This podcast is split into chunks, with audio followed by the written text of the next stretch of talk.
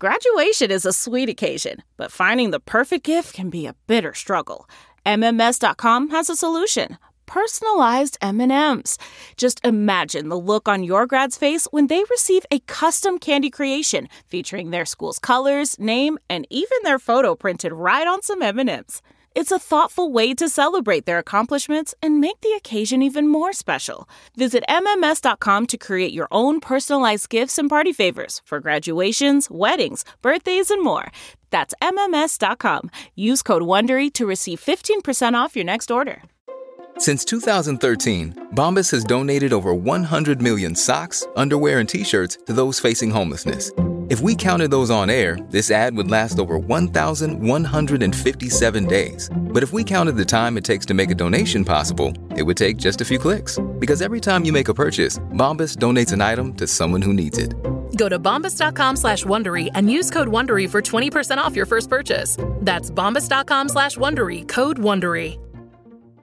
Welcome to the Nerdist Podcast number 307, Companion Cube, to episode 306. Uh, I'm not going to go through the whole intro again, but if you skipped over 306 and you're listening to this and you want to know what the hell's going on, uh, just listen to the intro on 306. It explains everything, uh, why there are two podcasts. Um, just in a brief, brief, brief nutshell, episode 306 is with Gabe Newell, and it's all about gaming and Valve, uh, Valve's perspective on games, uh, with Gabe and then Robin Walker and uh, David Sawyer and Wil Wheaton and Chloe Dykstra, myself. And then 307 is just Chloe and myself talking to Gabe uh, from a month earlier all about uh, Valve as a company. So, uh, two separate podcasts, didn't want to um, lose any material, and Gabe was kind enough to give us a ton of time, so I'm just putting all the information out there. So, here you go. This episode also brought to you by Falcon Northwest Computers. That's falcon nw.com. They will help you customize the perfect gaming rig, any kind of gaming computing system that you want. You want a tower system or a frag box or uh, a superpower gaming laptop. They will do it any color you want, any configuration you want. Uh, they'll put customized graphics on it, uh, and they have amazing customer service, and they're super nice. So if you if you are ready to upgrade or make the leap to uh, a really what we would call a big boy computer, then you're going to want to go to falcon-nw.com. Falcon Northwest Computers, uh, super super great guys, great company, great machines. And now I'll make up a jingle that they did not approve. Falcon Northwest Computers, better than an actual Falcon. Scraw! If you did not listen to episode 306, then you have missed the fact that we are having a huge Valve Nerdist contest. If you go to nerdist.com, you can get all the details. But basically, Valve wants to send you to the DICE Summit in Las Vegas. It runs between February 5th and 8th. They're inducting Gaben into the Academy of Interactive Arts and Sciences Hall of Fame. So Valve is going to give you two first class tickets, two uh, airfare tickets to the summit. Um, you're going to get passes to the summit. You're going to get a room at the Hard Rock Hotel and seats front and center for Gabe's keynote. So if you're a Valve fan or a Nerdist fan, then this contest should make your brain shit itself. Um, we basically just want you to design some sort of Valve Nerdist mashup artwork, not for any reason, just for fun. Uh, just want to see what you would do with it. How would you mash up our two companies uh, in artwork using their icon, anything from their world and anything from our world? And you're going to send that in JPEG and PNG or GIF uh, file formats to uh, contest at nerdist.com by 6 p.m. January 25th, and we will uh, announce the results pretty quickly after that. So, again, go to nerdist.com for all the info on that. And now, uh, this podcast.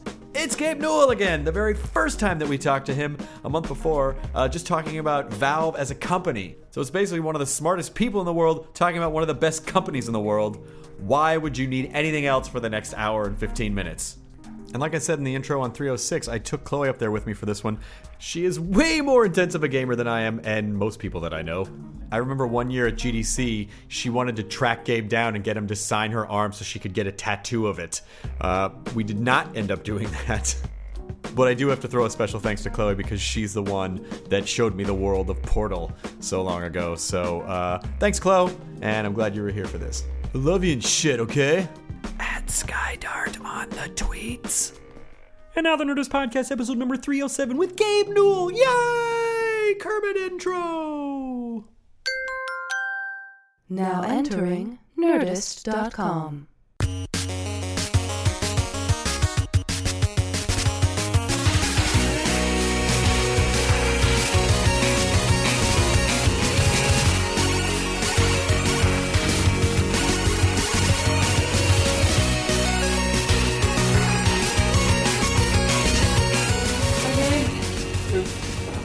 Hello. Hi. Hello. How's it going?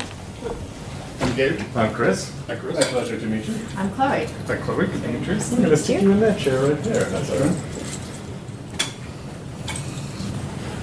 So oh. I'm like holding onto the companion cube. Thank you for coming to your office. It was easy. I got lost. It's easy to get lost. It seems like you guys are building, uh, adding. You know, Karen was saying you guys, it's, there's constantly adding on and expanding, and Yeah, oddly enough, it's pretty much the same rate we've always grown at. So since the beginning. What floor are you at? Number nine? Yeah. Number nine. when do you take over the whole block? when do you get Bellevue? Are we recording? Yeah, I just just started. Great. We're all set. Yep. Gabe, thank you for being here on the podcast. Thank you for having me. I feel very official right now. Is that awkward? Uh, just so long as we don't have to go bowling. You still would not be the worst bowler there, trust me. Do you were you referencing the fact that you know that I bowl, or were you just throwing out bowling as a thing? Uh, I was watching your bowling competitions with the Doctor Who cast. So Yes. I grew up. Are you a I, fan of Doctor Who? oh, absolutely. So I have a theory about Oswin. Yes, yes, yes, please. So how do they bring Oswin back? So she sa- keeps saying to him, "Remember me, remember me," Yes. and he's taking his watch off. So the nanophages are working on him. Okay. So that's what she's doing. She's actually inserting herself into the nanophages so she can be brought back later. Oh shit. Oh my god, did you spoil something for us? No, I don't know. I'm just guessing. No, that he's a fan. He's just guessing. No, I 'cause know, Moffat, but watch it. That's what's gonna it's gonna be, and then we're like, ah, damn. that dude. Moffat's brain, like you know, the the couple times I hung out with him, I just feel like, oh, you probably get the same thing though. People just want to crack your skull open and just start poking around inside and see what's what's in store. Only at very strange restaurants. That ge- that I you know because Have they said anything? he hasn't said anything yet. So that's my theory. That's a way better theory than just oh, they're just going to catch her earlier in her timeline. Like that is a way better theory. That's brilliant. I was like, why do they have these silly watches, right? Yep. And then I also assume that uh, uh, the Ponds leave because she gets pregnant again, which is another side effect of the nanophages, right? Oh yeah, of course. So uh, River will have a sister, and that's how. That's my theory. Uh, someone has a really interesting theory online about, and I really, I hope it's true, but I don't know. But that Rory is the master, and he's laid out all these points where he's like, "Remember when River was regen was Did you talk all about this on the podcast? No, not before? yet. When River was blowing through all the regenerations, and he had a headache, and it was like the, the, the thumping in his head, and then Mm-hmm. and then like the TARDIS itself wouldn't be the only thing that could create a half Time Lord, Mm-hmm. and so so like he has so this guy has pieced together all these theories that.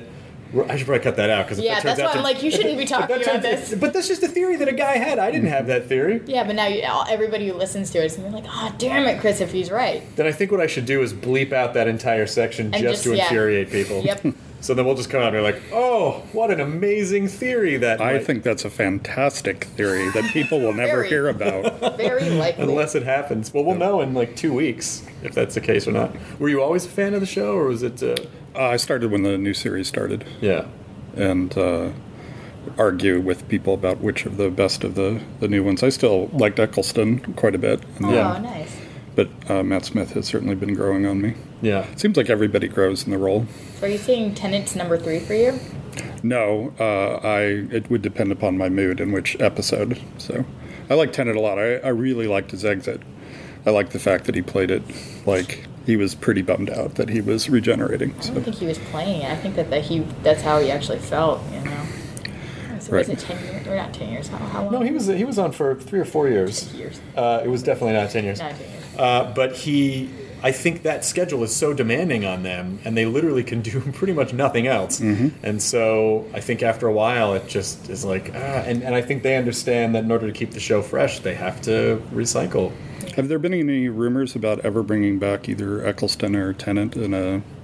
Because they've done it before, right? The most they ever had at one time was four four uh, Doctor Who simultaneously. Well, and they did stuff for like they did like comic relief stuff where they would you know like mash up doctors, but but I don't think I would be surprised if Eccleston did it. I, I don't really I've never met him and I don't know much about him, but just everything that I've been able to piece together, he kind of did it and when it was sort of over it, and then like I don't I don't really, you know, he's the one guy that came on that I think was like. but I'm a film actor. You know, so like I I'm bigger than this. yeah, I'll do your adorable children's television show for a season, but then I'm moving on. Yep. Um, have you ever gone back and watched any of the original series? Yeah, uh, I, they just never seem to grab me. Right, I understand the the legacy and the the mythos and everything, but uh, I have trouble just getting over the production values. and, I mean, it's essentially a lot of it's like almost kind of black box theater, just that '70s sort of. I think that's why it always freaked me out as a kid. Like it just looks, so, it just looks so wrong for some reason. but uh, Now each episode looks like a movie. I mean, the effects on on it's pretty amazing. well, yeah, and now Moffat's show running Sherlock and Doctor Yeah. Who. and I love Sherlock. Such a great. I liked the, the the first season. I thought the parts of the second season were pretty weak. Although uh, it wasn't the woman. It was uh, a scandal in Bohemia. Was that the episode with uh, the woman who's basically the female Sherlock Holmes? That Oh, was right, like my right, right. favorite favorite episode that they've done uh, so far. I liked one and three of the first season, and two I was okay with, and then I had heard I don't know if this is true that two was actually like it was going so well that they're like, well, let's do an extra one, and then and ended up they ended up sandwiching it in between the first one and then the uh, the Moriarty one, the second Moriarty. One. I'm worried there's no payoff, that it's just some gag, like they had a mattress there and the vehicle you see pulling away, he was inside of it, and that, you know, um, that Watson didn't get close to him was an indication that he. Uh, that, that just seems like uh, uh, pretty lame. But then the original Sherlock Holmes was pretty lame when he killed him off and then brought him back. It's like, okay. But I feel like Moffat's pretty good at paying stuff off. Like he'll want to he'll want to pay it off pretty well. I think I would imagine. I hope so. Because that's, uh, that's also one of my favorite shows right now. Are you, you so you it's not it's nice to hear that you're a fan of stuff pretty much in the same way that I mean I would imagine at this point the, people pretty much fan on you a lot. I would imagine. Have you been on the internet? Because there's a lot of it. Uh, yeah, certainly. Uh, I think that that's uh, something that drives a lot of people here. I mean, that's how we got into Dota. Was a bunch of people here were fans of Dota, and for me, it's been a lot of fun coming into the games industry because, like, the first um, I was over in London uh, at a trade show, and this guy came up and started talking to me. And you know, at the time, you answer a lot of questions like, you know, is that a computer? And and then, but he was asking a lot of questions that made it clear that he knew uh, a lot about games and game development and. Uh, game design, and then I look at his name badge, and it's Warren Spector, and I was a huge fan of of Ultima Underworld, which is like one of the, uh, you know, it was around the same time as Doom was. So having met uh, Carmack and then getting to meet Warren Spector is like, oh. And then all of a sudden the tables turn, Yeah. and then you leap off the stage. well, yeah. And I get to, I've met uh, Miyamoto a couple of times, and boy. he's a he's great. Um, it's interesting to be around him when there are uh, kids playing because he just can he'll just totally lose interest in any of the adults in the room, and like they'll be like over on the other side of the room playing with uh, a Wii, and uh, you can just see his attention drifting. You know, it's pretty admirable because he's he very um, there were when I was over in Japan, there were American kids who were playing in the room, and he just didn't get to see American kids playing his games very often, and he really, really was struggling to divide his attention between what he was supposed to be paying attention to, according to his secretary, and what he was really interested in, which was watching these kids. So I was trying to show him uh, Portal at the time, and so. It was like, yeah, that's kind of interesting, but But these kids are here. yes, what are they doing? are they shooting portals into the wall and walking through them? Because that would be really cool. Yeah. Let me just make sure this is recording. Uh, I've done so many of these, and I still have that horrible fear that I'm going to get to the end of one. I'm going to be like, "What happened to the file that should be here?" Yeah. so I think uh, the, I mean, the thing that you guys do with the Nerdist is pretty similar to what what we do. It's just letting yourself be enthusiastic fans of these kinds of entertainment properties and these communities. Uh, it just seems to be a great way to be part of the community and also be contributing to the community. You know, going through and looking, I don't think that you guys think about how you create your shows and podcasts is any different than how we approach it. It's like we know what we love to see when other people do it and we try to re- re- recreate it. Um, That is a tremendous honor to hear that from you because I think you, I think one of the things that makes Valve Legendary is not just not just because of the games, but also just the general philosophy that you guys have. I mean, I think people really understand that it is it is like by fans for fans 100% of the time and you know uh, so i guess in with that in mind how do you kind of keep how do you keep it fresh like how do you how does it not become a job for you at, at some points when you kind of get caught up in the you know in any kind of managerial stuff or the chore of the things that come with it how do you keep it fun For all of us, I mean, uh, first of all, the people uh, that I work with, that everybody works with here, they're a huge amount of fun, right? I mean, we get to be fans. You know, it's like, oh, it's Red Fraggle. You know, uh, um, you know, and people do incredible stuff. I mean, you get to walk down the hall and see what what people have created. So. Uh, that's how it feels, right? You get to you know see the code that somebody's written, or the tools, or the the movie, or you know game design, or something like that, and uh, that's fun. And we also, well, I have to, back up up a little bit. Um, I think there are these structural changes that are occurring in general across many industries. It's most obvious uh, in, in the entertainment space, which is there's this blurring of lines between creators and consumers. Right? Yes. There's not there's this old notion of you know this auteur super far away, and even putting the experience onto film is a violation of the vision that the audience is supposed to be approaching. Stuff like that. Which you know, okay, if that's your mental model for the process you're using, that's fine. But nowadays, it's like you know half the time you know you're the audience and there's a big difference between a good audience and a bad audience and half the time you're the person up on stage doing stuff. And i mean that quite literally. Like if you look at tf2 right now uh, the amount of content that's created in the, the boring way of looking at it of you know how many models do they make? How many hats do they make? They make 10 times they make 10 times as much uh, as we do. So it's you know this idea that somehow we're the creators and then you know we ship a product and people buy it just doesn't actually fit. And the reason for that is there used to be hugely asymmetric costs to distribution. So you know a consumer in order to even go over to his friend's house and get him to experience something that was super hard. You're dragging over a dvd you know and that's like uh, the only the way it used to be is you had to uh, get everybody co-located for a rare instance of an experience, right? Uh, and nowadays, it's cheaper for you know a kid in Kansas City to sell his content to users all over the world than it was ten years ago for the most efficient company in the world to do the, the Yeah. same thing.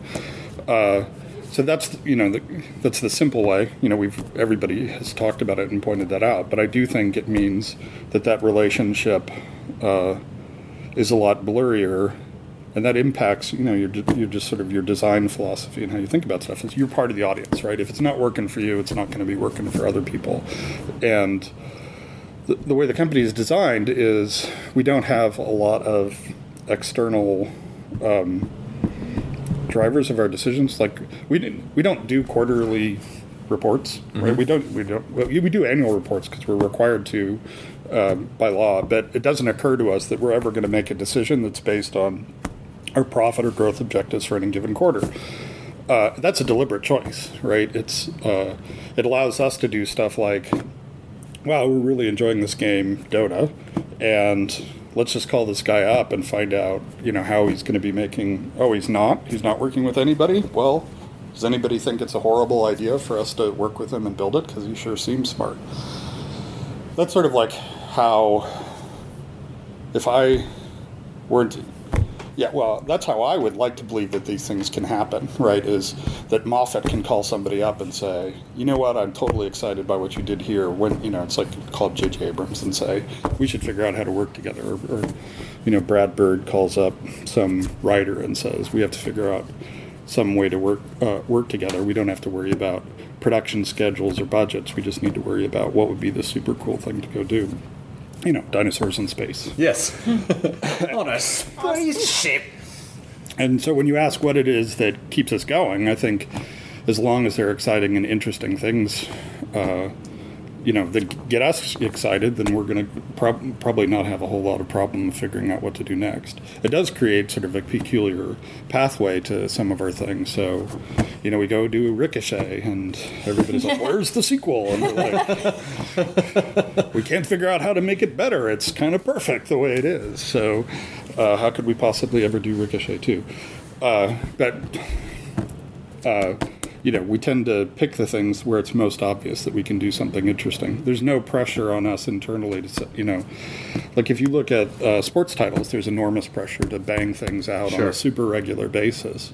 And even if, you know, if th- that team is working on it and they say, we have no idea, you know, why there's anything, inter- you know, we haven't come up with any good ideas since, you know, um, uh, what's that silly game where you roll a big weight on the ice? Oh, You know, curling? Curling, yeah. We haven't figured out how curling 2012 is going to be different from curling 2011. We're gonna put Tiger Woods in it. You know, but they still, given the uh, sort of the models they work under, they have to just keep banging those things out. Whereas, you know, we're in a position where until we really understand why we're doing something that's going to be valuable and interesting, uh, we'll just we have plenty of other things to, to, to work on. There's sort of like no called third strikes when um, you can really sort of. I don't want to say we're following our muse because that sounds stupid and pretentious. It's it's more like we get to work on the things that we think people are going to react to and say that was the best way for you to to spend uh, your time. Well, I think that's how you know when you're working in the right field is when you find like a when you find the guy who's doing Dota and you don't go, "Hey, I want to compete with that." You go, "I need to show this to the world." Like that's that's how you know I think you're working in the right field where you sort of lose where you're not competitive in that way where it's just like this needs to be bigger and this needs to be shown to the world and I want to like that's a kind of a, a whole different role. Well, what I think is really cool, what you were mentioning before, is that you could just talk to anybody and, and work with them. But um, you also uh, have been lending yourself to other projects, right? Like Clang, for instance. Can you tell us a little bit about your involvement with Clang? uh, got to know the the people who are involved in the project, and they said we're trying to do this. Uh, I, I'm really interested in. Um, so there are a bunch of different ways that communities can drive what, what is going to happen, and one of the last pieces is to figure uh, figure out how the community itself can drive the, the financing of, of these projects. I actually uh, think that that's going to happen regardless.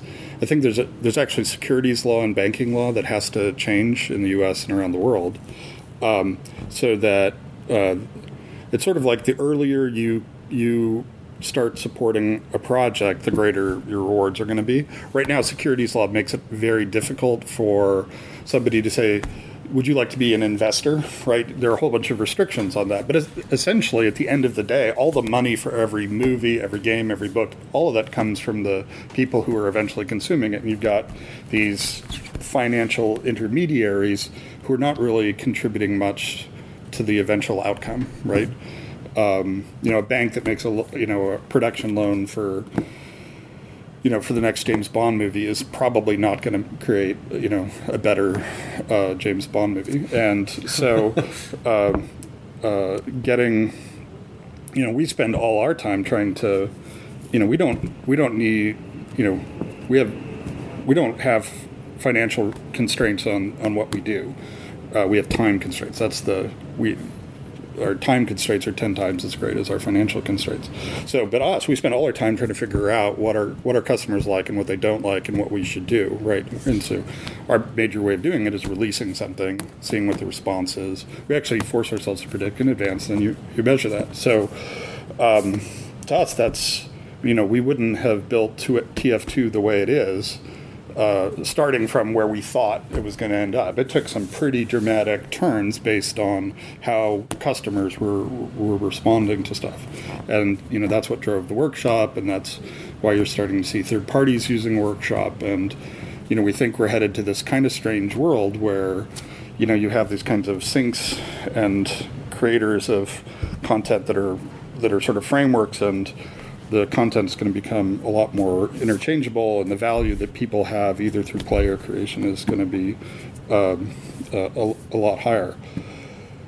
But part of the thing that keeps a lot of people from moving in that direction is the fact that where they're getting their money, whether it's a bank, whether it's a publisher, or wherever, uh, are pretty far away from what it is that people actually want. And the rate of change is so fast Right. that uh, they're they're slowing down that tr- transition a lot. And the more that you know the fans themselves can start driving these in you know the, these production decisions, like what is it that you know. Uh, Neal Stephenson, super smart guy, is incredibly successful in the you know science fiction space, uh, and he really wants to try to figure out. You know, he loves sword fighting a huge amount. Such a, it's such I've seen the videos. Yeah, I've seen, yeah.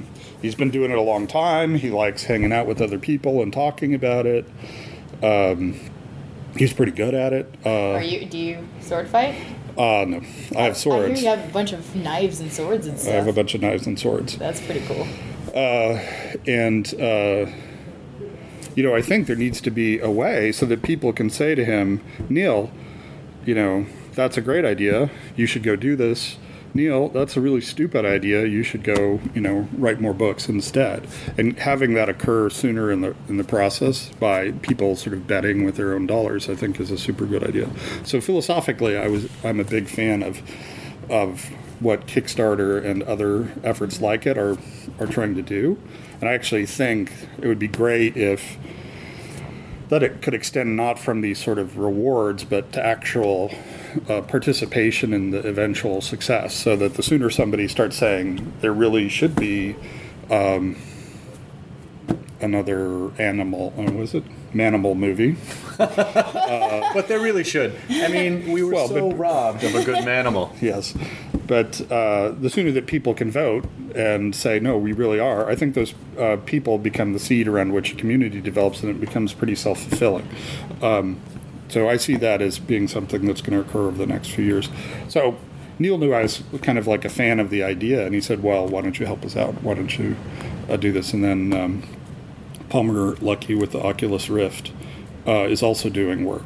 And, I'm trying to sort of be a little bit of a fanboy myself on that stuff. It's like, okay, you know, the model should be if you think something's a really good idea and you want to see that person take a take a swing at it, you need to contribute in some way to help make that happen. In that case, you know, I lent my my name and spoke a couple words at a camera, which is fairly uh, small thing to do. But you know, hopefully, uh, it's a model that all the fans can use as well. Like, if we really want this to happen, how can we start contributing at the beginning rather than after the thing is done?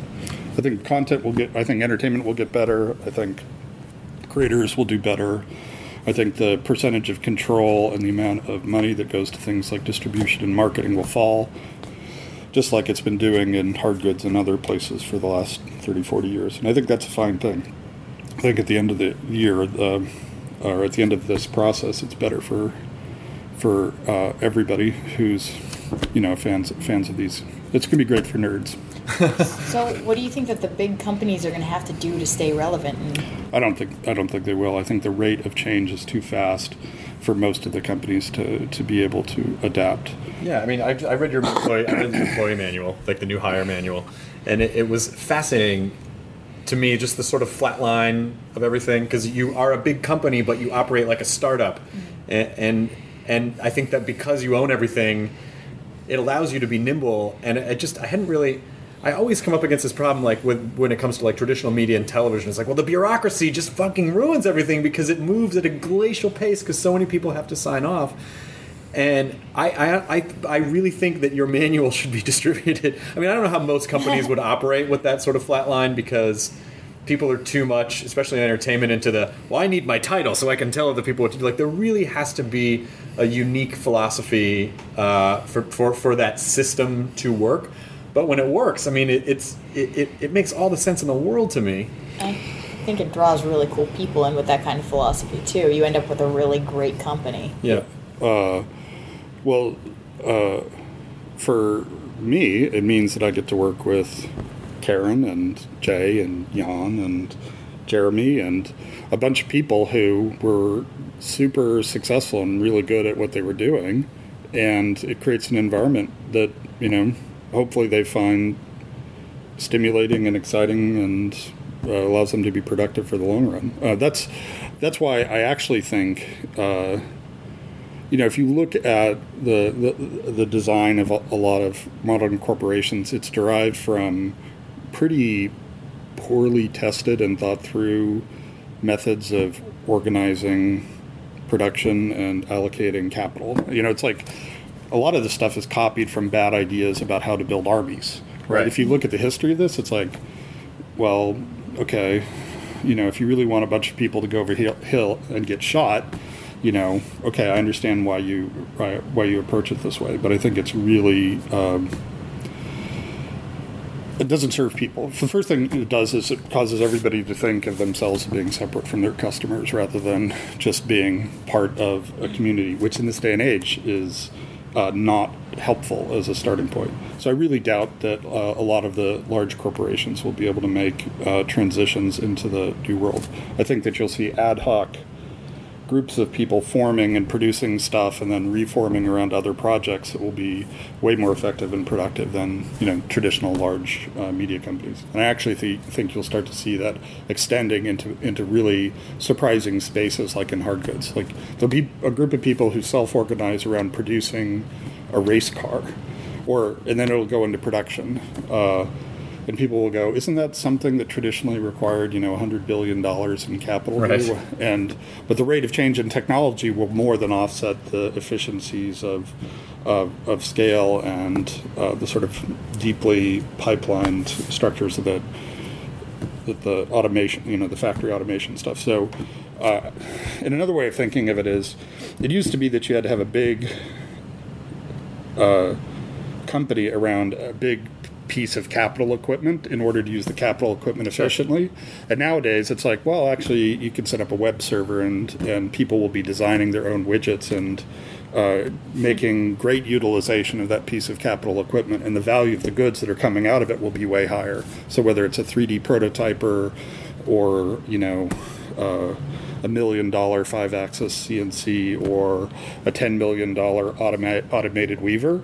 I think the interface is so that designers don't need to be in the same organizational structure as that piece of capital equipment. Uh, um, that uh, it's going to be way better for those people to just say, "I'm going to alloc- uh, I'm going to reserve time on those sorts of productions." So I think that even way outside of the, like, if I said to you, like, really big companies are going to be terrible at putting up interesting, entertaining websites on the internet, you'd say, "I totally understand that." But I actually think that even in things like you know what tr- the things that they should have been really good at you know organizing and allocating huge uh, resources and scheduling production to use those resources efficiently that somebody else is going to come in and put something up and all of a sudden people are going to go wow that's about 40% more efficient than the track record of you know the, the gms and uh, Boeing's of the world and their customer and they're building products that those guys could never build right you'll get your own car and Yeah. And things like that Well, because it, it, it's there's so much there's so much hierarchy and there's so much structure that the companies are like so top heavy that when the financial crisis started happening, you started seeing basically marketing departments take over entertainment companies. Like, well, we'll get this down to a science, and we'll you know these demographic and flowcharts and uh, you know uh, uh, uh, spreadsheets and and the, basically the creative part was very much secondary. And now I think that's why people go, well, there's so many remakes, and there's some they go, yeah, because marketing departments look at things, they go, people recognize this character, so we're just going to do this over again, and because we know we can sell it, you know, rather than trying to take chances on new and creative. I don't even think big entertainment really understands how to do that anymore. Right. And uh, uh, there's also uh, a lot of times, you know, the, the bug gets mistaken for the feature, right? Which is you actually don't want to make the same thing for everybody. Uh, you don't want to create the same offering, whether it's goods or services, to every possible customer. You actually, you know, it's the broadcast model. Yeah. It's like, how could the internet work? It doesn't look like a broadcast model. People might actually get different experiences, and how could that possibly be good? And you're like, well, actually, the fact that people can, you know, it used to be, I remember, like in the early multimedia days, the whole, people from old media were actively attempting to extinguish the user's ability to navigate this through stuff. Right? It's like, well, that's not how it's supposed to work. We don't want them to actually say, I want to look at this podcast and this article and this this this interview because you know, it was like they're missing the whole point because it didn't look like how they would program Wednesday night um, you know, or, or you know Seinfeld, or and the shows before and shows after. Uh, so that's that's uh, I think another one of their problems is that they're still trying to say how does this new thing map to the old model rather rather than realizing that the old model was um, succeeded in spite of its problems, not uh, because of like each person should actually end up at the end of the day with their own unique entertainment experience. That's a that's what people would prefer. Uh, and how do you author experiences where there's that amount of unique customizability, you know, and and do it uh, efficiently. Well, you see that, and then you create a game like Portal that everyone loves. Mm-hmm. You know. But I don't think you can set out. I don't think you can go. I'm going to create a game that everyone loves. Well, you have to. Yeah. no. That's what's really interesting about it. Well, You but I so okay, so I'm willing to say that we were good at that thing, and but we're not convinced that that's what we need to be good at in the future. So if you look at the amount of personal customization that can go into TF2, that's the the beginning of being able to offer people, you know, personalized uh, entertainment experiences. You know. Um, I'm just I'm just pretty sure we're going to keep going more and more in that direction, so that each person gets an optimal experience for for, uh, for them, not the same experience that everybody gets. Well, then I have a question about that. Is there is there any is there any concern about? Because sometimes I, I wonder, and I say this as being a part of the consumer group. Are we too spoiled as consumers because we get stuff whenever we want, mostly for free, exactly the way we want it? Is that spoiling us? Because like like particularly in comedy in the old days, there were super comedians. There was Steve Martin, there was Richard Pryor, there was Seinfeld. There you know, uh, and, and everyone kind of came together to celebrate these things. And then as we got more and more splintered and more and more niche, now people are less likely to come together over things. Is Well, that good or bad? I didn't get to watch Doctor Who when I was a kid, so yeah, I'd say it's bad. I didn't, you know, there was, you know, you could watch all the television you wanted as long as it was on one of three channels. Uh, so um, I think the uh, I'm not I'm not super worried about the uh, fragmentation because I actually think I see the opposite, which is um, people are finding more and more people uh, to be engaged with. So you know, um, you know, when I watch kids play, I was listening to these kids uh, playing uh, one of our games, and they started shouting at their television in Russian, and I'm like, "What the fuck? Why?" You know, and they're like. Well, we're playing with people in Russia and they don't understand English, and so we, you know, they were learning a new language because they, it was they could the, heckle the Russian kids. They were- they were actually trying to get them to go do something. oh, okay, okay. It's funny. Uh, and you know, it's an interesting environment because you have shared goals, and you know, you tend to repeat the, the same things over and over. So it's actually an interesting environment in which, for really domain-specific ways, you're going to pick up another language. It's like put teleporter here, and they were like, "Well, the Russian for that is," you know, because somebody had yelled it at them. And that, that was sort of my point. It's like I don't think these kids ever would have, you know, pre this fragmentation, they never would have encountered people like themselves who happen to be, I don't know, living in Siberia. I don't know where they were, Siberia. I'll just say Siberia because it's fun. um, uh, you know, uh, you know, My Little Pony. You know, I'm a fan of the My Little Pony shows. I never would have been able to connect with other uh, grown-ups who are interested in My Little Pony before everything started to fragment. So I really think people are finding it was it was an interesting lesson when I started working with DirecTV back in my previous job at Microsoft, where it's like, well, how do you think about programming? And they say the fact that we can reach you know 250 million people means that markets that were previously never going to be served like people who speak some uh, chinese language now becomes an incredibly profitable business for us. So people who are never ever ever going to get television programming uh, with the old broadcast model suddenly could get television because when you aggregated them together they were a huge community. So a bunch of people who weren't getting served were. And that's always sort of made me a little bit thoughtful because uh, it was like, oh, that's right. And we're, rather than flattening everybody and saying you're all exactly the same, we're now saying it's much easier to find people. Uh, uh, you can broadcast to other people all over the world for, you know, basically for free, and that that means you're going to find a bunch of people who like doing, you know, Sherlock cosplay in a steampunk thing, you know. Wait, h- hang on though. Can we go back just for a second? So you're a brony. Oh yeah. Um, what? Well, I don't know what it, what I- I watch My Little Pony. I'm a fan of the show. So when people say, "Are you a brony?" Usually they have some weird, creepy aspect. They of the imagine br- you're dressing up and running What- around. What, what is it about My Little Pony that you love so much? I've never seen the show. You should watch the show. It's a really well made show. The previous, uh, I've uh, gone and watched some of the old uh, My Little Ponies. Terrible, terrible, terrible television. But uh, Lauren Faust and the people that she pulled together, it's just great television. The first six or seven episodes of the first season are a little bit weak because they kind of had the clamps on the creators because, you know, this is a kids show. You can't call somebody a nerd right? And it, that's a real issue that the, the creative team had with the people at, at Hasbro. And there was a there was an educational consultant, which essentially meant idea Nazi, who would, would forbid them from doing a bunch of stuff. And then after the first several episodes, um, they started to, you know, let the reins get a little looser, and it turns out to be a great show. It's just a fun. It's just a good show to watch. I enjoyed your use of the word reins in that Yeah. sentence.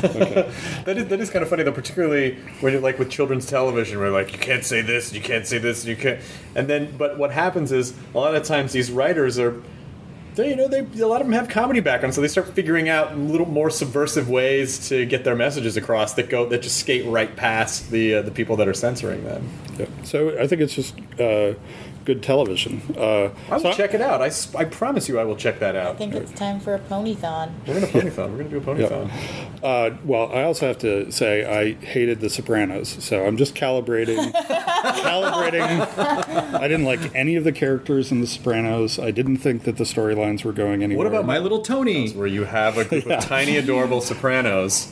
uh, beating the shit out of each other? That's right. And then and then and then prancing around on. I'm gonna whack you with my hoof. Oh, I would watch that. Listen, in our in today's mashup culture, Yep. there is no way that My Little Sopranos would not be. That's, should, that's probably already a fucking T-shirt I was gonna somewhere. say T Fury probably already yeah, made that you're shit. gonna, you're gonna T Fury or Threadless. Ripped It's some, apparel. someone's done that. yeah, at My some Little point. Sopranos. If not, somebody get on that. Well, I always wanted to do L word babies, but no one would let me do it. L-word Yeah, just tiny, adorable Like lesbian Muppet babies, with babies, giant heads living out loud. Oh, there is a movie called Gaby, which is coming out, which is um, a gay man is uh, helping father uh, a baby. So it's not a gay baby. No, it's a, but they call it a gaby, which is the first time I'd ever heard that phrase, except when I was a kid and I was being tortured. But uh, Gabe, Gaby. Oh, of course. So Oh, maybe boy. that's why I, I alerted when I when I s- saw this. Essentially, the name But it's essentially the L word babies. How do you feel about being called Gaben? Out of curiosity.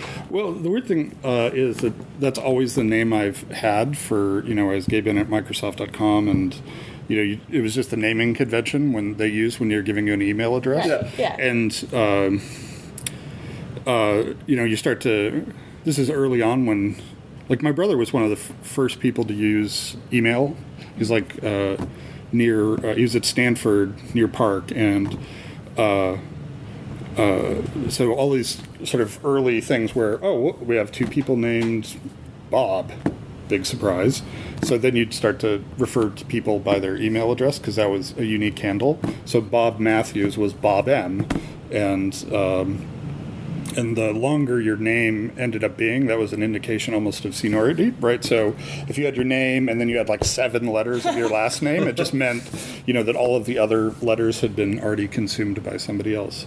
So you were just used to. So when people would refer to me, they'd say Gabe End, right? Because I was Gabe End at Microsoft.com. And then when Mike Harrington and I started Valve, we just used the same naming convention. So But but you so you were referred to as Gaben, like Gaben, yeah. Before all the commentary thing Right. happened. I'm not totally clear where people are going with the whole. Uh, how do you stop a gay ban? I don't know if there's some like. How do you how do you feel about about kind of being like an internet meme. I don't feel like it's a mean thing because people adore you, and I think that's sort of where it com- comes from. Well, uh, I like, you know, I like it when people take something that I do or we do as a company and, and run with it. And if one of those things they want to run with is my email address, that's a good sign, right? Oh boy. Uh, so I'm still laughing about the how you stopping. Yeah, Reddit, Reddit, Reddit's pretty fond of you. oh yeah, uh, Reddit loves you. Yeah, well, we all love Reddit here, so. Although they were they were trying to get me to uh, declare my love for either 4chan or Reddit, and I was like, no way am I getting into that in the middle Oh. of that. Really? That would just be you know nuclear wasteland. If uh, I'll just let them fight it out. Well, that's a yeah. You should never answer that question. Whoever whoever can take down the There's- Lithuanian central bank first, they, they, they get my No, don't say that because they'll do it. yes. ha- have you uh, spent some time on 4chan? Uh, yeah, Reddit? sure, yeah. On 4chan and Reddit? Yeah, everybody. You have to understand, everybody here is a massive consumer of internet stuff. So and- you so you would consider yourself an internet denizen? Oh, absolutely. Yeah. Yeah. How do you balance between because the problem that I've been finding lately is in the last couple of years, just with sort of the growth of the our little company, is that I I've been realizing recently like. I, I've not really devoted as much time to consumer as I should, as much as like, oh, I've got to make stuff and and there are things that I'm finding like, oh, I missed the last four episodes of that thing, or I didn't get to play that game, or I didn't. So I was reading your manual. You said, listen, if you're the manual says if you are working uh, if you're working overtime, then you're not balancing your time correctly. Mm-hmm. Um, but how do you manage that? How do you how do you manage the balance between consumer and creator? Uh, I, I just, it doesn't really, I don't spend a lot of time anguishing over it. I'm, I'm sort of willing to trust my impulses. You know, it's been doing this a while, and, uh, uh, you know, you, you, you start to recognize your own tendencies and how you manage around them. So I'm pretty good about balancing that sort of automatically at this point. Um, you know, it's something that, that I'm sure you guys uh, have run into as well. Like uh, one of the, you know, we tend to think of people who are working as being on this uh, continuum continuum of experience. Like when people first start out, they're like, "But why shouldn't I, you know, uh, do drug deals on corporate email?" And you're like, "Because not a good idea." And you know, they're just a bunch of things that you learn. You learn how to be an individual contributor. You learn how to make the people around you more valuable. One of the things you end up having to learn, and it's one of the issues we work with, we tend to work with people on is not being burned out. Like we say to people, no, no, no, you have to do this for the long haul. And everybody has known people who who've gotten burned out, and they're you know, uh, powerlessness is actually you know a huge part of it, part of it. Feeling that you are bearing the costs of somebody else's bad decisions is is a uh, is one of the drivers of burnout, and um, and we try to work with people and say, look, you know, you nobody's going to manage this better than you. If you're feeling burned out, you need to think about what it is that's causing that to occur. Is it an internal issue, an external issue? You need to, you know, that's just one of the things. In the same way you've learned all of these other skills, you need to learn how to uh, manage your own uh, frustration level. And uh, you know, I've known people. I'm sure you guys have. I've known people who basically blow up for like a decade. They're just like I.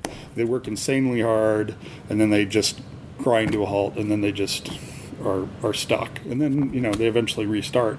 But you know, the longest I've seen is somebody who just couldn't couldn't subject themselves to the sort of the intensity of the the the pressure. It's like their their brain was saying, "No, no, no, we can't trust ourselves yet to go back into this."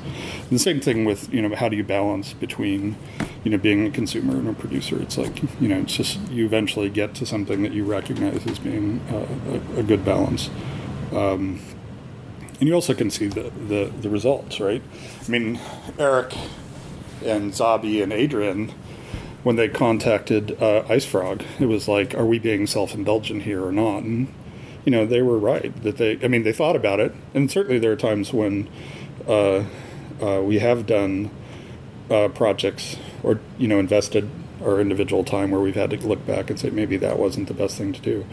But that's an example where the people were like, "Is this self-indulgent? No, this is actually probably a really good idea." And uh, turned out, you know, you know, they, they came and poked at me and said, "What do you got? What do you think?" And I said, "No, I think it's a, a fine thing to go do." That was before I met IceFrog, and afterwards I was like, "No, you guys." You guys are right. This, there's something, something here that is totally worth pursuing. So it's just, you know, one of those things. You just learn it over time, and experience helps a lot. Having people around you who can give you good perspective on it is, is super useful. It's an incredible amount of faith, though, to in in the process. I mean, because there is there seems to be a thing that happens with your company because I. It seems like okay, the philosophy of where there's a flat line and there's not really an org chart in the traditional sense. Um, that when you're a small company, of course, everyone like we're all on the same team and everyone can float around and do whatever they want. And then, wow, then we scale and then it gets bigger and then you know, and then I think maybe you're kind of surprised that it ends up working. But it seems like that there is this kind of if you work with the right people, this kind of like they form sentient masses together.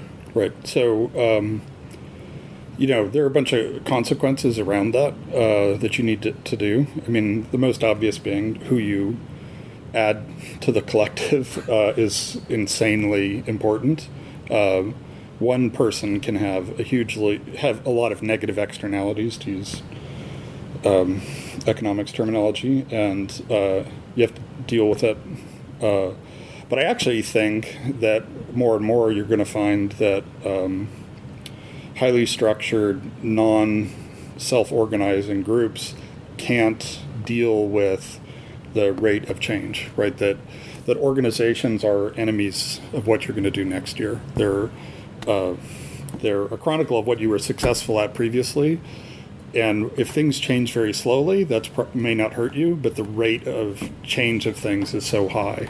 Um, for example, if you had a company and you created, you know, here's the vice president in charge of uh, social, and you know, he was hiring a director of social, and then all of a sudden you had to hire your vice president of mobile, and then all of a sudden it turns out that their, you know, Facebook's IPO didn't go as well as everybody thought, and Zynga's you know stock market and this whole investment well you still have this organization right? You still have everybody who's chasing the the uh, the last battles and they look at their you know business cards. So I actually think that um, it's really a function of the rate of change, and that we're everything that we see is that the rate of change is increasing, not not decreasing. It's always nice to say, well, you know, over the last ten years we've seen all of the change that we're going to have to, and if we can just get on top of this, then uh, then we'll be successful. But um, uh, in the same way, uh, I think Microsoft was really startled by Google, and Google was startled by the emergence of Facebook.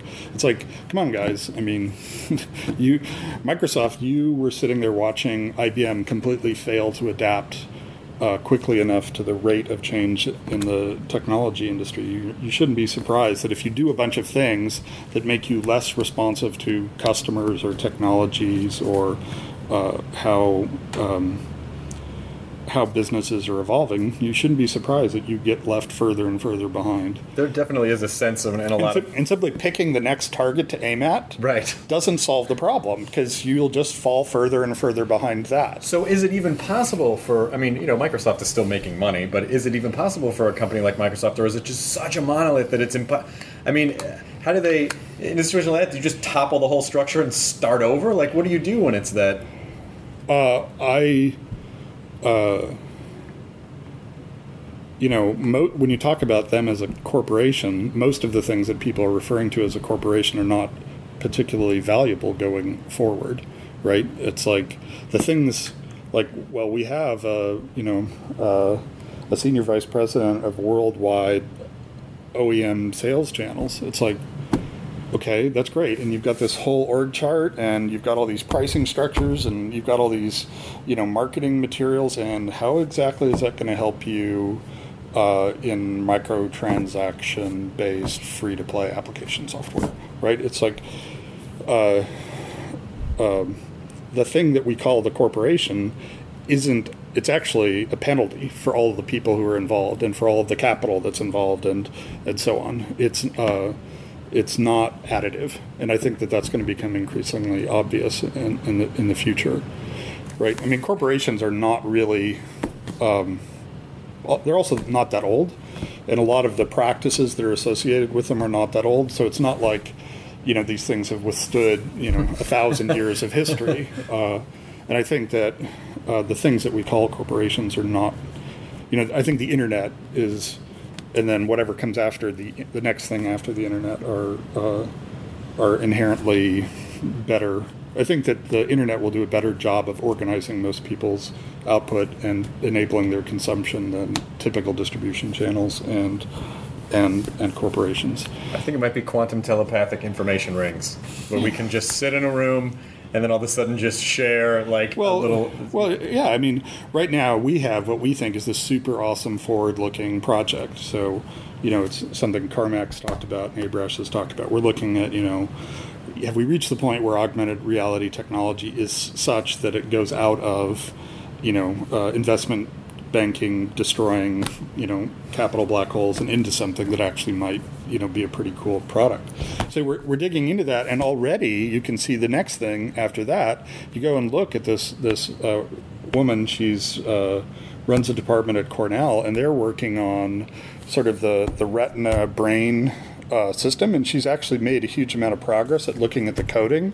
So, in other words, just skip the whole front, you know, from the retina forward, and just drive stuff directly into your brain. And everybody goes, "Ha ha ha!" It's, it's science fiction. Well, holy shit, we haven't even made any progress of significance on AR and VR, and already you're looking at this thing that looks an awful lot like, you know, well, we could just you know drive stuff directly into your brain. And that's not 20 years from now. She's doing she's publishing these papers right now uh, and, and, there's a lot of research going on where you're like wow, why should we waste a bunch of? You know, it's like, you know, wow, we could work on touch interfaces, or we could just beam it directly into your, you know, frontal lobe. So it's lower power. So how you're feeling? How are you feeling about like Microsoft's new technology? Was it the smart glass? Is that what it? Okay, well, smart glass, and then and then Google's uh, the but whole smart or t- uh, smart touch. Oh my god, I'm totally spacing on the name of it. The new glass uh, controllers. Uh huh. Microsoft came out with these new controllers. Surface. Um, are they, I don't the new controllers? Or are you talking about the new uh, the, Windows the RT touch, tablets? Touchpad, the, ta- the yeah. Tablets. So those uh, the the Surface ones, you know, the the details that are leaking out make it sound like it's not going to be super competitive even with the iPad. The main point that I was making though was that it seems like uh, the rate of change is increasing. So the things which have been challenging to existing approaches, like corporations that those challenges are not decreasing. It's not like they can just, well, if we just figure out this social networking thing, then we can be done. It's like uh, the the the ways of getting people to collaborate effectively that are most responsive, most flexible in the face of change, and and uh, mitigate the risk of the rate of change. Um, are going to be the things that are more successful, right? So that was, that was the point I was making. I wasn't like referring specifically to, you know, oh, we should never work on AR at all. We should just go directly to, you know, direct neural stimulation. It was more the point that even when we think that we're working on super something super advanced. There's we're already looking. Yeah. We're already looking yeah. at the thing that could be disruptive. You know, she she could like make a bunch of progress in six months, and then all of a sudden everybody looks at well, the, these things that have these products that haven't even shipped, and you say, so we have to figure out not only not how to ship, not only how to ship products, but also how to not ship products. Yeah, right. It's like well, we should just skip this whole generation. It's the rate of obsolescence is is fucking crazy. Well, but the right. thing that's weird to me is a lot of the companies nowadays are actually sort of playing copycat with each other. You know, we've got the motion control, and then we've got the smart glass and the tablets, and they're all just sort of copying each other. Yeah, I don't. I don't think that that. Uh, my sense as a consumer is that you know it's going to be harder and harder to just simply be trailing edge, low cost producer of something because the forward edge is going to be so changing so quickly. It's like everybody who's trying to copy what, what Apple's been doing in the tablet space is just getting crushed. Yeah. Right. Uh, there's a reason that they're the you know they're the most valuable company in the world is that they're on the front edge and then everybody else who's like saying but we did exactly what you did two years ago and everybody says yeah and then that's why we're not buying your thing and it used to be that you could you know do what somebody was doing five years ago, you know, in terms of the, the fundamentals of what you're implementing, and you were, you know, you, you just had to take, you know, a, a 10% hit on your profit margins, and, and there you were. And Uh, so the, you know, it's like you're either there or you're getting left further and further behind. Do you think that the companies should adopt? I, I love the, I love the, uh, the the the T approach to your employees, where it's like you, it's this T shaped where they where they should be really good at a bunch of different things, at a bunch of different disciplines, but amazing at one at the same time. Do you feel like that's a good model for companies, or is that is that just better for individuals? Uh, I think the the uh, I think the big problem is, you know, I think there's going to be this huge inverse. I, th- I think all the smartest people and the hardest working people and the people who are most connected to their customers are going to increasingly not understand why their current employer is helping them uh, do what they do better. And so the people who are going to be left behind inside the corporations are, you know, it's going to slowly be, they're going to sort of, you know, vampire off of what the corporations have traditionally done. And, but there's going to be this horrible, ugly, you know, toxic uh, wasteland inside of the corporation and it'll fall over. Right? I mean, if you look at General Motors, I think they've destroyed 350 billion dollars of value since 1971. So, in 1971, if you'd simply stopped GM in its tracks and just said, "Don't ever sell another car, send everybody home," you'd be 350 billion dollars ahead of where you are now, letting them be in the car business uh, over that period, right? Uh, seems like the world is trying to tell them to stop, right? Um, and I think you're going to see that sort of over and over again.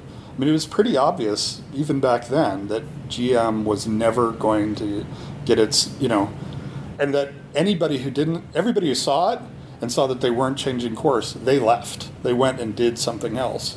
And any sane person who was in school who was talented and cared about doing something cool, they said, no, I'm not moving to Detroit.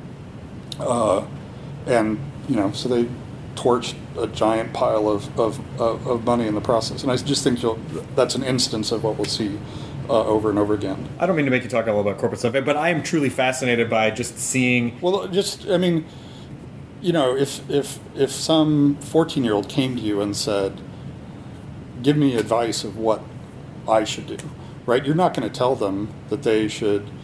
Uh, you're going to be pointing to a whole bunch of people who are visible through the internet as examples of interesting choices Yeah. about their lives. But you're not going to be saying, "Oh, there's this corporate path and there's job security." No, no, I would, I would tell them. I would say. And middle management is something that you should really think Oh about. my god! I've been I've been so fr- uh, I'm sorry. I really want to talk about games too, but I just this middle management thing is such a fucking stumbling block, and I have only just in the last like six months to year really seen how many good things get crushed by middle management people who are afraid of getting fired. Mm-hmm. And a lot of times you can actually just go around middle management to the people who make decisions and go, "Hey, here's this thing." They'll go, "Oh yeah, that's that's great. Let's just do that." Like so, middle management is like a goddamn minefield. So when somebody's here, right? Nobody here says my job is to act as a gatekeeper on somebody else's work, right? So almost everybody here builds something that customers directly experience, right? Nobody says my job is to go to the people who are actually creating something that's valuable and uh, give them permission to do it or not give them permission to do it. Uh, and that's where this sort of comes from, right? You need to understand. Uh, a lot of times, having this perspective, like a lot of the people here have run their own companies, and it's that perspective of understanding the side effects of some of their choices that makes them real, really valuable, right? They don't they don't say, "Oh, we're going to change this," and not realize that there are implications. But everybody here is insanely good at doing something.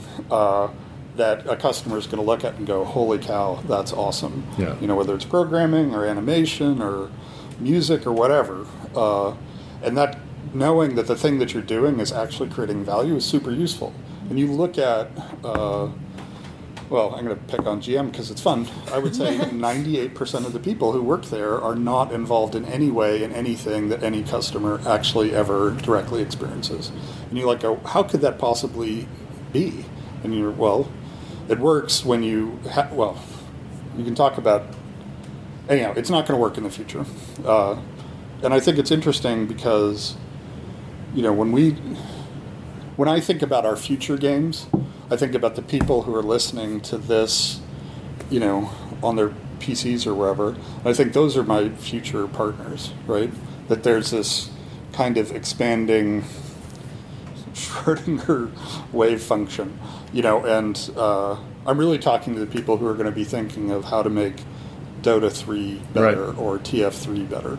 Um, so I'm actually talking about games. When I think about the structure, I think about who am I going to be working with in the future to build the awesome thing that I'm going to enjoy uh, being part of creating and consuming, and that they are as well. I just want to point out for a second that uh, Gabe actually does know how to count to three. they, give you, they give you a lot of shit for that. I, I yeah, because people. One, two, Squirrel! Oh, damn it! It's almost there. There's one more. Gabe can count from one to squirrel. Okay, from squirrel, where do you go? Uh, I, I asked uh, uh, Wil Wheaton, who, who is Yep. uh, uh, one of my my best friends. I told him yesterday that I was gonna. I was like, Wil, it's too bad you're not in Seattle because we're gonna talk to Gabe Newell tomorrow. And he was like, No fucking way! Like he flipped his lid. And so I, I said, Listen, if you could ask Gabe anything, uh, what questions would you have? And so he said, Here's my question for here's my question for Gaben. Steam has fundamentally changed the games industry by allowing games from indie studios to be distributed right next to the biggest AAA titles. Did you intend uh, for this to happen when you developed the platform, and how do you feel about it? So we suspected it would be a consequence of what we were doing, but we were really letting customers decide. You know, our if you ask me what I thought was happening, I thought that it would broaden the uh, the choices that customers would have and increase the reach that creators would have. But we really also didn't want to steer it, right? We thought this would be kind of awesome if it happened, but we're, you know, we try to keep from putting our thumb on the scale because, uh, you know, there's a risk of biasing the answer if we say, oh, this is really going to, you know, you know, if customers really want to play X or Y or Z, we don't want to be the people who are interfering it because that marginalizes the value of Steam in the first place, which really is uh, about um, increasing the signal to noise ratio between content creators and consumers. And if indie guys need to know that they should be scaling up their efforts, so you could look at an indie guy and he could be saying the question, should I spend, you know, $500,000 on a title or $5 million on a title? And, you know, we have our opinions about what we think is right for our games, but the uh, it's a really important question is how much risk should be taken on on each of these projects. And Steam helps everybody make better better choices about that. So uh, we feel at this point that you know the best, you know, we need to ship all the all the time because we're we can't we don't think we're smart enough to make decisions that are too far into the future because we keep finding out we keep tripping over the choices that our customers are making. In that same way, we think uh, we shouldn't be telling the customers or you know their communications with developers that that indie games should be more successful, right? Does that make sense? Yeah. We really thought it would. Everything about it seemed to indicate it if our understanding was correct. But we also didn't want to be uh, affecting the outcome because then um, we're decreasing the amount of information or we're biasing the amount of information that's flowing through the system. Does that make sense? It, it, it makes sense, and it's also interesting that in a way that you're that I mean it's kind of a fearless approach to take that you're allowing a platform for people to develop stuff that could potentially be better than the stuff that you're developing. And you promote it with the humble indie bundles, which is Uh-huh. awesome. uh, Wil's second. Da, da, da. Marimba lessons, Yes. Uh, and then of course, Wil says, as a per- "I didn't, I wasn't, I didn't want to ask you this, but Wil, Wil wrote this, and I promised I would. Okay. As a personal favor to me, would you please make Half Life Three? I'm sorry, I didn't mean to bring it up. I apologize. I'm sure you get that shit all the time. That's probably your "Did you fuck Jenny But- McCarthy?" question that I always get from But people. you have to, we had to ask the question. Otherwise, I mean, we just had to. Did you fuck Jenny? Oh, damn it! It's only fair that you ask me that question back. Well, did you fuck Jenny I McCarthy? was Chloe. Hey, it's fine, whatever. Um, uh, no on the Jenny McCarthy question. And now your turn. Okay. Uh, No, he's not going to answer it. You shouldn't answer. No, I didn't fuck Jenny McCarthy. Just got a mail from Christina to call her. dun dun dun. Karen was actually the person that uh, engineered all this, and Karen Prell, I just want to thank you so much Thank you, for Karen. because Karen, we worked with Karen.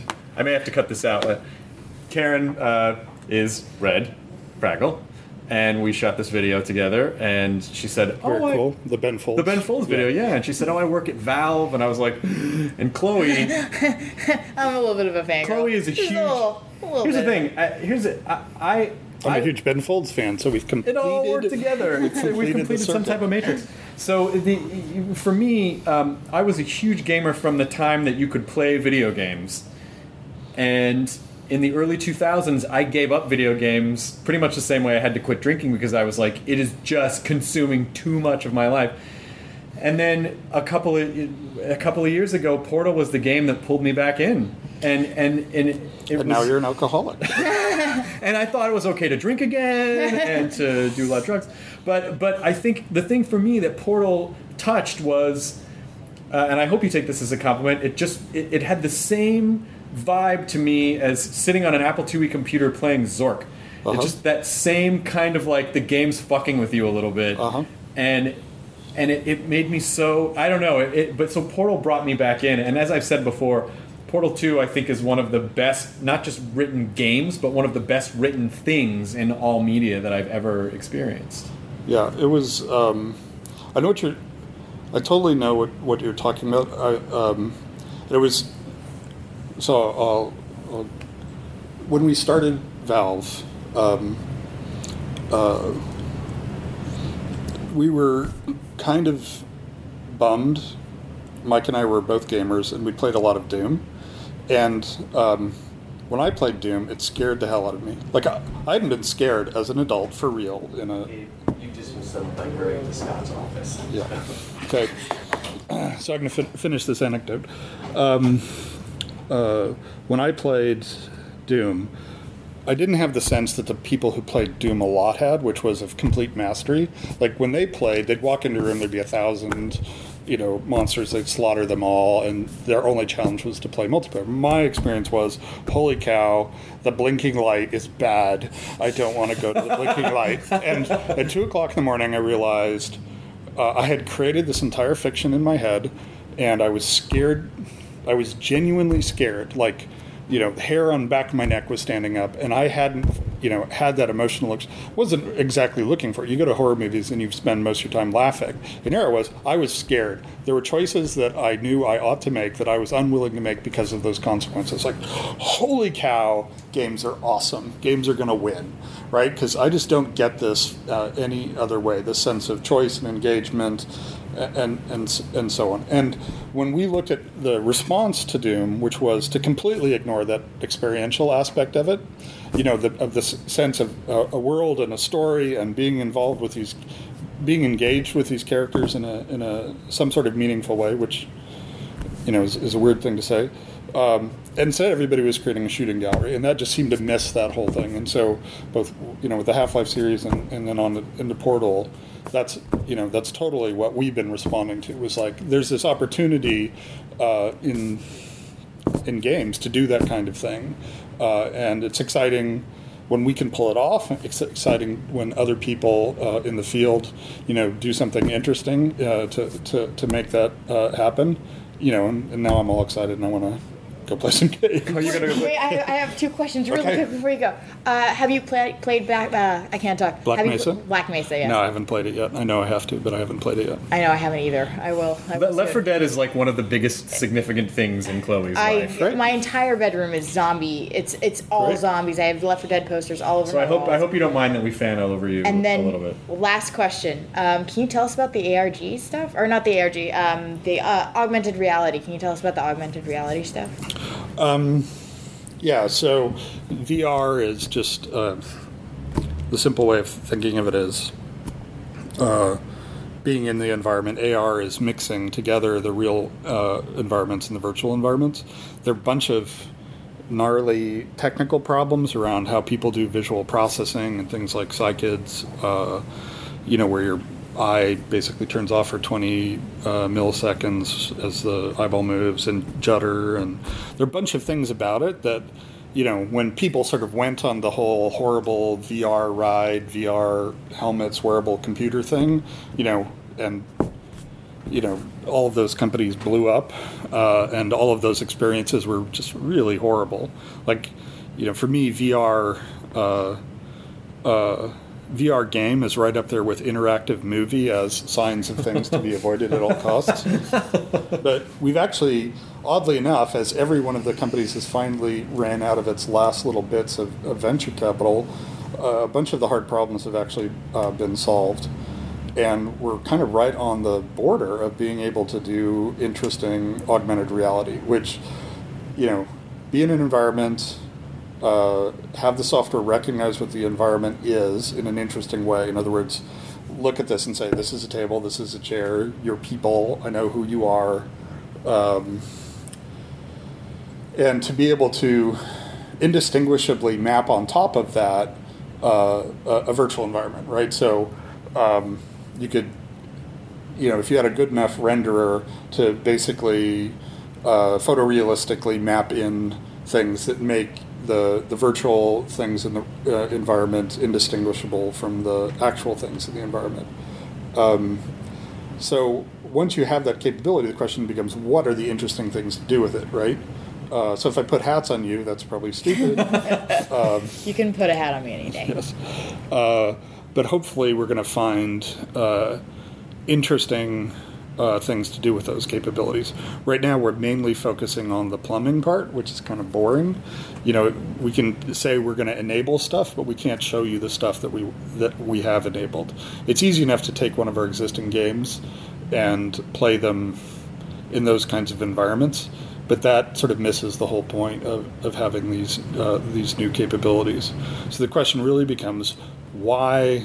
Uh, what is the valuable, awesome thing you can do when you can mix a game environment with the real environment, given the fact that the real environment is pretty much going to ignore what's happening in the virtual environment, right? So you have this weird situation where um, you have a monster in the room, and the deal is as long as the monster doesn't move any of the furniture, it's going to be fine. Now, the nice thing is you can share that, right? So if we're all sitting here in a staff meeting and some of us have AR, then we can be playing the monster game while the boring guy is giving his, his slideshow. Uh, but it's trying to find the thing where you say, okay, now uh, I, I get why this the, the, why this is interesting.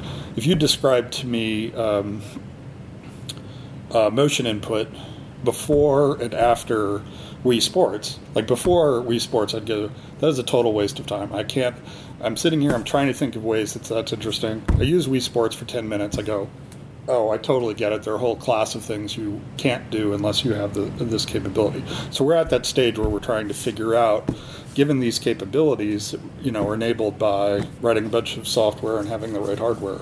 What are the interesting things we can do? It could turn out to be a total waste of time. Uh, it's traditionally been a total waste of time, um, but we're going to take another swing at that. But do we don't. Want, do you want to leak anything before we go? I don't have anything to leak. If if I were had something leakable, come I on, be... take a leak. Come on. uh, yeah. Well, um, thank you very much for chatting with us. It was fun, and I really hope. Um, I mean, listen, we're we and if I'm right about. Uh, uh, Doctor Who, then we have to go bowling. Oh shit, we'll totally go bowling. Oh my god, we come we back would up love here to, yeah. a lot. I, as a matter of fact, I would listen. I don't. I'm sure a lot of people tell you this, or the people are always tugging at your uh, at your pants about this. But I, if you ever want to collaborate on anything with us, just anything fun, I think I think a Nerdist Valve thing would be super super fun. Great. I'll I'll think about that. I was you know going through the the, the Nerdist. Uh, earlier, and so I'll, I'll actually think that that's a totally worthwhile thing to do because that's really, you know, the model for going forward. It's it's the the nature of what we think the entertainment beast is, and a lot of other things is how can you create structures. So it's not just collaborating with the Nerdist; it's collaborating with all of the people who go there too, and what would be a fun thing to do. So I'll think about it. Well, thanks, man. Awesome. Sure.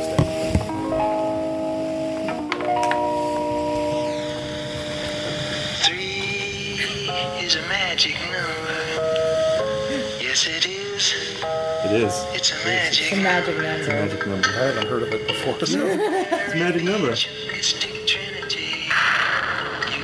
Mystic Trinity. Oh. if I were Catholic, it's just Catholic. Any company could do what it do, you get fucking new. And that's magic number. Enjoy your burrito. Now leaving Nerdist.com. Enjoy your burrito. Hey, you. Psst. It's Jason Bateman.